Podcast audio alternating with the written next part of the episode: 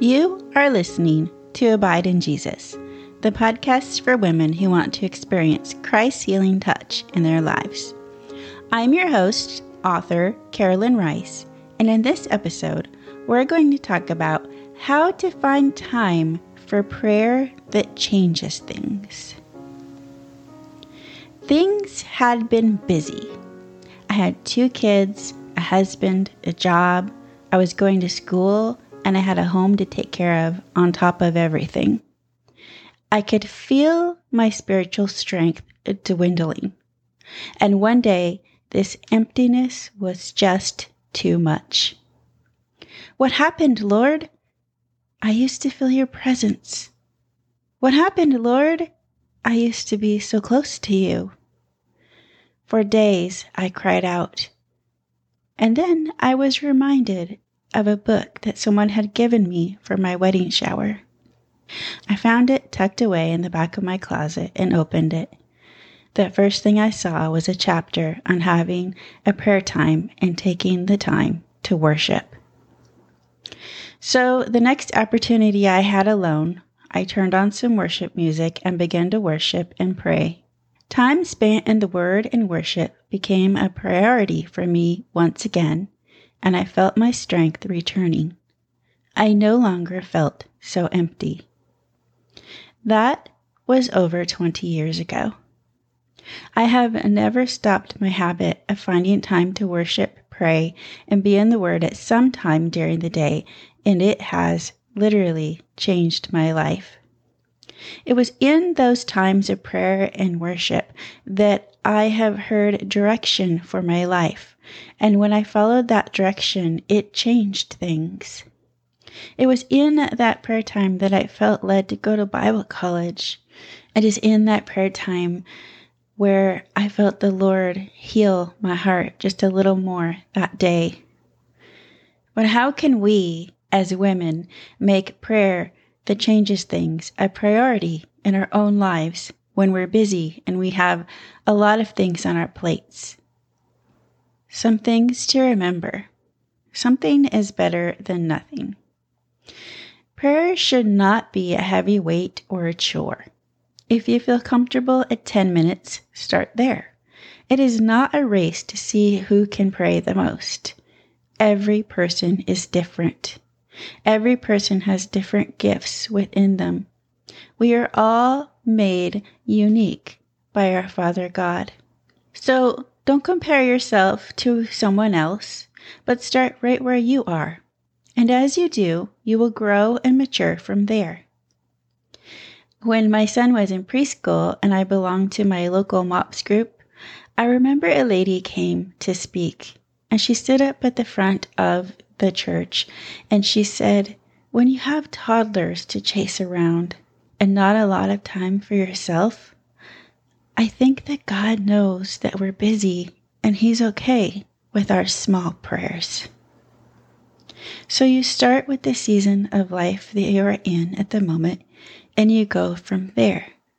When I had little kids, my prayers were small. And as they grew older, my prayers got bigger and longer. Something else to remember is that you can schedule the prayer time. What time is a good time for you? It might be a different time every day, depending on your schedule. I've mostly done prayer and Bible reading in the morning because that's what works for me. But when my daughter was little, I'd put her to bed at night and then I'd go pray and worship after she fell asleep. What time do you have and where can you get alone for just a little while? I've heard some people do it on their lunch hour. Some people take walks and pray. And when I had a house full of kids and a husband and a dog and people coming and going out at all times, I actually I would take my Bible into the bathroom and close my door where no one would bother me for a little while. After a little bit would come the mom and the knocks on the door. But for just that little while, I had that bit of time alone. And that's how I had my quiet time. Today, I write books and Bible studies. I have this podcast. I have a family and a husband and a church family.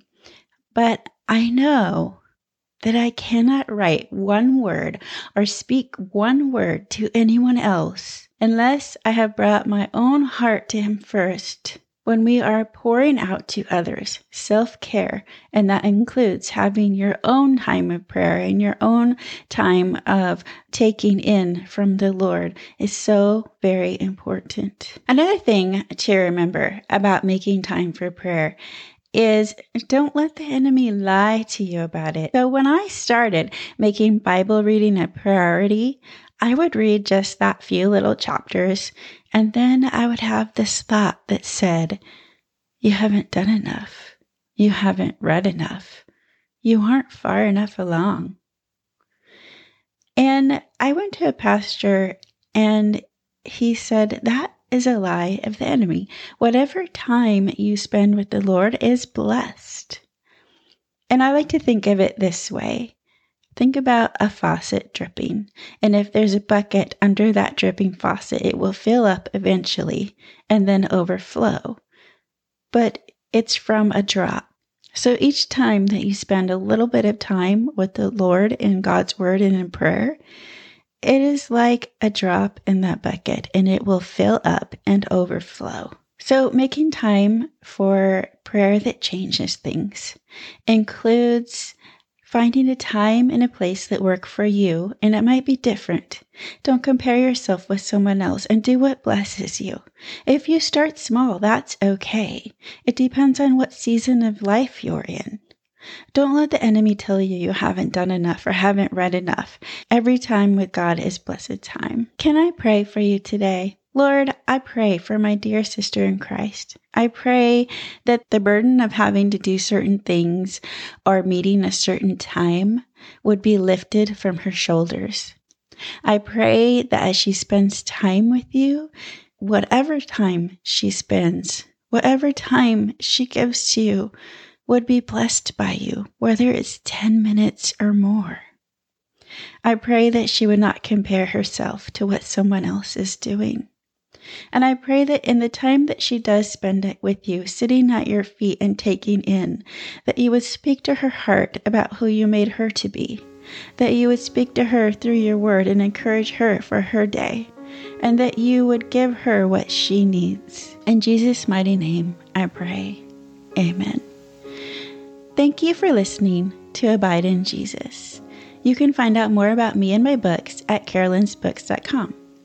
I'm coming out with a new Bible study through the book of Mark in the next couple of months. You can go to carolynsbooks.com and join my newsletter so you'll be the first to know